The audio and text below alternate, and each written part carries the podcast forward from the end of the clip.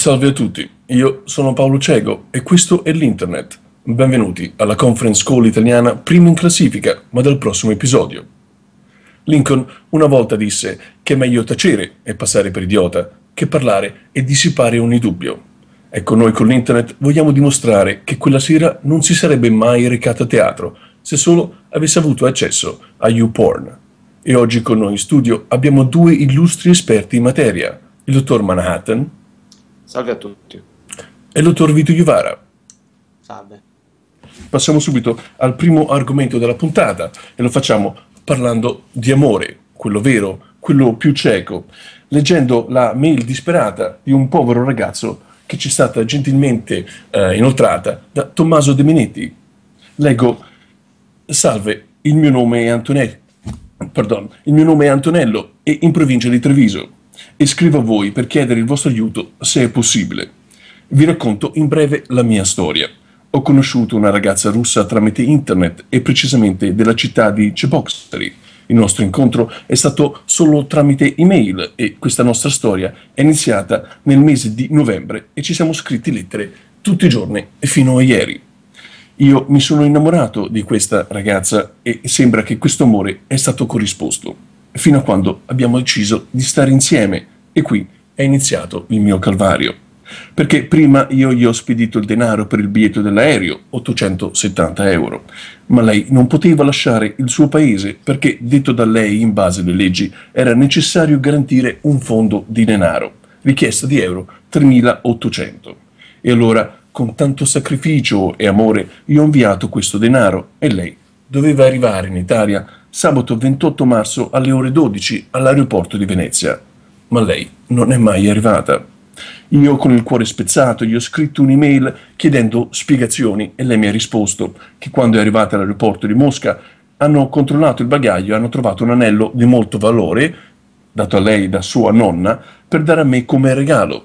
Ma la dogana l'accusa di contrabbando e dice che addirittura rischia il carcere. Ma c'è la possibilità di evitare tutto questo pagando un'ammenda di euro 4.900. Non voglio pensare che tutta questa storia sia solo per spillare soldi, anche se ormai mi sono rassegnato. Comunque, chiedo il vostro aiuto e se è possibile e necessario vi fornirò tutta la documentazione necessaria, foto, indirizzi e lettere.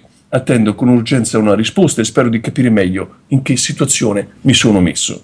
Ma si dice che per amore si fa tutto. Colgo l'occasione per i più cordiali saluti. E qui poi questo ragazzo disperato eh, include i dati anagrafici della ragazza che potrete leggere in sovrappensione. Ecco, dottor Manhattan, lei come la vede la situazione? Si aprono due possibili scenari davanti ai nostri occhi per questa triste storia che eh, lei ha appena letto, mio esimio collega. Il primo scenario è che questa sia una vera storia d'amore, il secondo che invece sia un banale tentativo di spillare soldi a, a poveri ingenui frequentatori dell'internet. In realtà la seconda ipotesi io la scarterei, non so se il mio collega, il dottor Vittorio Iovare, è d'accordo, ma io la scarterei subito, perché sarebbe il primo caso di email di spam in cui, anziché presumere che siano coglioni coloro che la leggono, si dichiara esplicitamente coglione colui che la scrive, perché ha speso tutti questi soldi, si è rassegnato, non sa bene in che situazione si è messo, insomma sembra aver preso una- un potentissimo rapporto anale da tergo. Poi Ma, eh, il concetto fondamentale non sta chiedendo soldi, sta chiedendo consigli. Lui è Sta chiedendo disposto consigli. a mandare soldi e chiede solamente consigli alle altre persone. Assolutamente, quindi io scarterei la seconda ipotesi e parlerei di una genuina storia d'amore che è sbocciata sull'internet. Questi due ragazzi si conoscono si scambiano lettere, quindi non hanno ben compreso ancora il concetto di mail, ma iniziano a inviarsi lettere e finché la, la burocrazia russa si frappone tra la- eh, questo ragazzo e la sua amata, quindi impedisce a questi due giovani amanti dell'internet di incontrarsi. Una, una burocrazia che mi pare di capire sia incorruttibile, perché la ragazza prima non può lasciare il suo paese, ma se paga 3.800 euro, sì. In un secondo momento la ragazza che porta l'anello di sua nonna non al dito come avrebbe fatto qualunque essere umano, ma dentro il bagaglio, viene fermata, è contrabbando, è un reato grave, si rischia il carcere, ma non si paga i 4.900 euro. Quella però, attenzione, è la dogana italiana, credo, credo sia Venezia che sia stata infermata la seconda volta. eh. Lui dice che a Venezia non è mai arrivata, quindi non è proprio Ah, sbarcata. viene fermata in patria. Viene fermata in Russia, dove comunque le dicono tu vuoi amare quest'uomo italiano, se ci dà 4.900 euro si può anche fare. Io sì, è vero, ci sono, ci sono delle perplessità dietro questa storia. e Sicuramente quel ragazzo è un ingenuo. ma a me piace pensare che al mondo ci siano ancora persone disposte ad amare così, se con, con solo il sentimento, senza, senza dubbi, senza preoccuparsi che dall'altra parte ci sia una truffatrice. Insomma, lui si è innamorato, ha scritto a questa ragazza e, ed è disposto a credere a tutte, le, tutte queste cose che lei le dice, perché lei le dice che le porta l'anello in regalo, tra l'altro di solito, insomma, qui in Italia non si portano anelli in regalo a uomini. Ma eh, bisogna vedere però se la nonna mi scusi collega, se la nonna era particolarmente mascolina magari, se la nonna della ragazza... Potrebbe avere un anello maschile, anche questo è vero. Ma è bello che lui creda a, a, a, a, tutto questo, è bello che lui sia disposto persino a mettersi in gioco nell'internet e a chiedere a tutti un parere, un aiuto, senza preoccuparsi delle conseguenze, senza preoccuparsi che venga considerato un emerito imbecille. Lui è lì e dice io ho versato questo denaro, prima ai 500, poi 3008 e adesso voglio versare ancora i 4,9, ma secondo voi cosa devo fare? Perché lui in cuor suo sa già esattamente cosa deve fare. Mi, mi perdoni, dottor Vitivara, ma è possibile scientificamente parlando, determinare esattamente quanta voglia di sesso abbia questo ragazzo? Parlando appunto in merito a questa lettera? Io credo che la fame in questo caso vada quantificata veramente a, a so, Defcon 3 più o meno, Defcon 2, Defcon 3, ecco, va un attimino precisato, insomma questo è chiaramente un ragazzo, un uomo che non l'ha mai vista in vita sua e che quindi ne ha bisogno.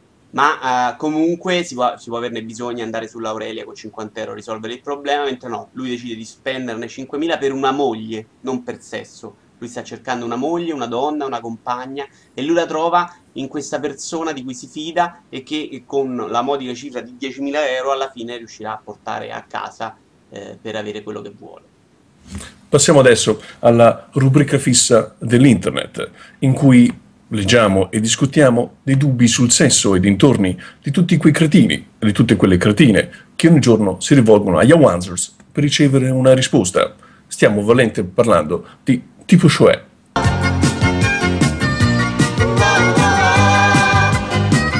La domanda di oggi è Starnuti d'amore e ci è stata inviata da Lord Infamia. Ci siamo presi la briga di tradurla dall'inglese. La domanda: cosa si cela dietro lo starnuto di una ragazza? Una mia compagna di classe ha starnutito e secondo me adesso le piaccio. È vera questa cosa? E qui vorrei subito passare alla risposta migliore selezionata. Dove ha indirizzato lo starnuto? Verso di te, perché in quel caso sei a cavallo, altrimenti potrebbe essere che se la stia solo tirando. Mi raccomando, continua a non parlarle e annota i suoi starnuti nelle prossime settimane. Con i dati che ricavi, facci una tabella e poi inoltramela, così ti aiuto a decifrarne il significato. Me la cavo con queste cose. Ecco, lei, dottor Manhattan, se la cava altrettanto con queste cose. Io ho una laurea in starnutologia, vorrei ricordarle, esimo collega. Eh, penso che la prima domanda che ci sia da, por eh, da, porsi sia la seguente, cioè in che direzione viene espulso questo starnuto perché, e come viene prodotto, perché se viene prodotto dal naso è starnuto vero e proprio, se viene prodotto da altre parti del corpo della ragazza potrebbe essere squirting, quindi quello potrebbe essere un caso in cui l'interesse della ragazza sia effettivamente sincero nei confronti di quest'uomo. Dottor Vitiovara, a tal proposito, per quanto riguarda la direzione dello sputo, ma se la ragazza dovesse sputarti direttamente in faccia, significa forse che apprezza per come sei fatto dentro? Ecco, io non ho la laurea del dottor Manhattan, ma eh, mi sono posto delle domande in merito. Tra l'altro ho una lunga tradizione di donne che mi hanno schifato e non avevo mai considerato il fatto che una donna che mi starnutisca in faccia possa in qualche modo essere innamorata di me o mi stia dimostrando il suo affetto. Però se ci pensiamo effettivamente quale atto eh, d'amore più grande c'è del eh, donare all'interlocutore insomma le proprie sostanze interne.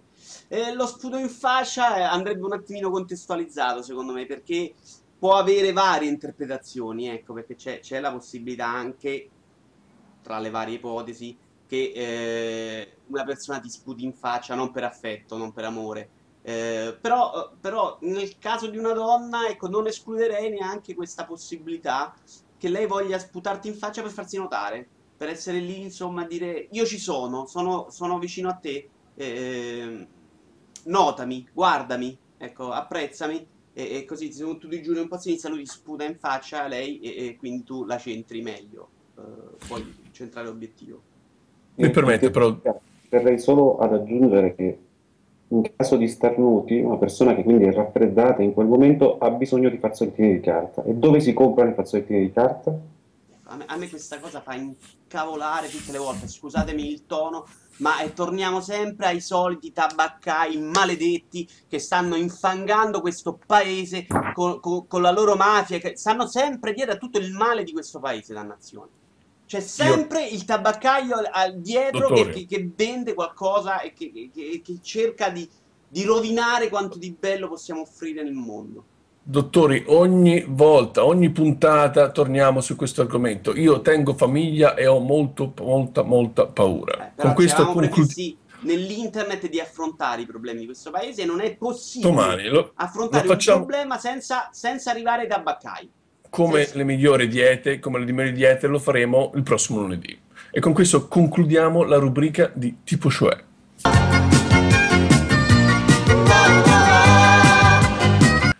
Passiamo adesso al secondo e ultimo argomento della puntata e per secoli l'umanità si è domandata sull'esistenza o meno del demonio e oggi finalmente abbiamo la risposta che tutti noi stavamo aspettando e ce l'abbiamo grazie a Joseph Chambra, Leggo dal sito internet Il Grande Colibrì.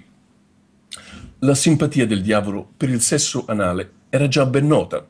Narrano le leggende medievali che il principe del male si manifestasse ai sabba delle streghe per penetrare da dietro con i suoi massicci peni biforcuti tutti i partecipanti al consesso satanico, senza distinzioni tra donne e uomini.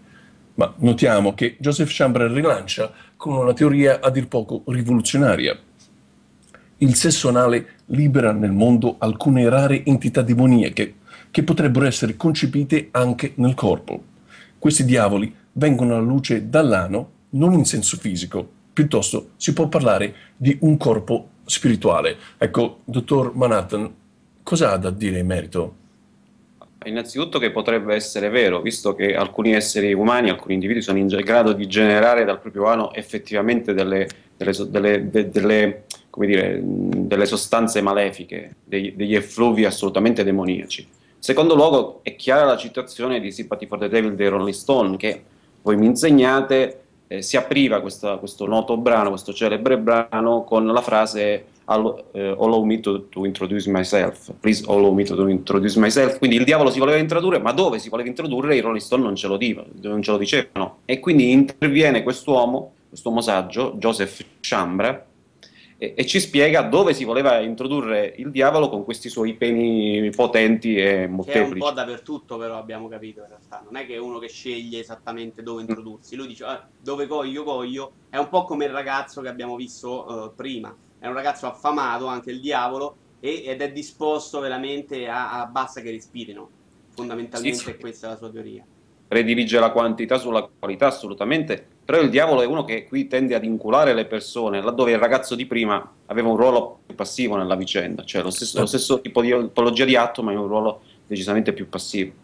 A tal proposito c'è una notizia che vi vorrei leggere perché potrebbe in qualche modo essere collegata di quanto stiamo sì, uh, discutendo. solo lasciare un quesito ai nostri ascoltatori perché eh, mi chiedo uh, se si può andare all'inferno con il diavolo che si fa uscire nella macchina eh, quando si aspetta al semaforo, perché quello secondo me è un momento molto particolare per l'uomo, è un momento molto intimo in cui lui vive con, con, con i suoi profumi, con i suoi odori e, e, e, che anche apprezza, in quel momento in cui lui nel peccato riesce quasi a, a, a, a essere tutt'uno, ecco. Io vorrei chiedere ai nostri ascoltatori se secondo loro c'è inferno per questo.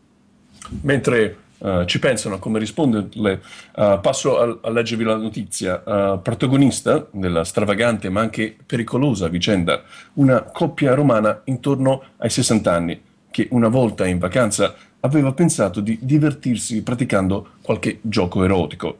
Ma le cose non sono andate come i due speravano e alla fine sono rimasti incastrati con un limone e un capitone vivo infilati nelle parti intime. Ecco, dottor Vitiovara, lei di Roma è una cosa usuale che ciò avvenga? Non è usuale, ma è bello che queste persone ancora alla loro età cerchino nel sesso delle, dei divertimenti o un modo fantasioso per andare avanti. Quello che non è chiaro purtroppo in questa notizia di pessimo giornalismo italiano è quanto limone ci voglia nel capitone per, per essere buono. Insomma, se dai la ricetta eh, devi anche dare tutti i particolari. Non so cosa ne pensa il dottor Manhattan. Io purtroppo sono sconvolto dalla lettura di questa, di questa notizia perché eh, da neopossessore di un cane mi colpisce molto il discorso animalista, il sottotesto animalista di questa storia, perché dei cani abbandonati giustamente parlano tutti, si versano fiumi di inchiostro ogni estate contro questa brutta, pessima abitudine del popolo italico. Contro i gatti gettati nella spazzatura dalle vecchie, ovviamente si, si schierano tutti e di quello si parla giustamente tantissimo. Però dei capitoni vivi infilati negli orifizi eh, vari di sessantenni per le loro turpi abitudini sessuali non parla mai nessuno. C'è un muro di silenzio nei confronti di questo sfruttamento sessuale dei capitoni, probabilmente anche minorenni, perché sono giovani capitoni che vengono utilizzati per queste pratiche. Allora, mettiamoci un attimo nei panni del capitone. Già è l'unico animale al mondo che quando arriva il Natale invece di essere felice si tocca i maroni perché magari tocca a lui finire in tavola. Lo vogliamo utilizzare pure per infilarlo eh, nei, negli orifizi vari dei sessantenni in calore, non mi sembra affatto giusto, non mi sembra assolutamente giusto.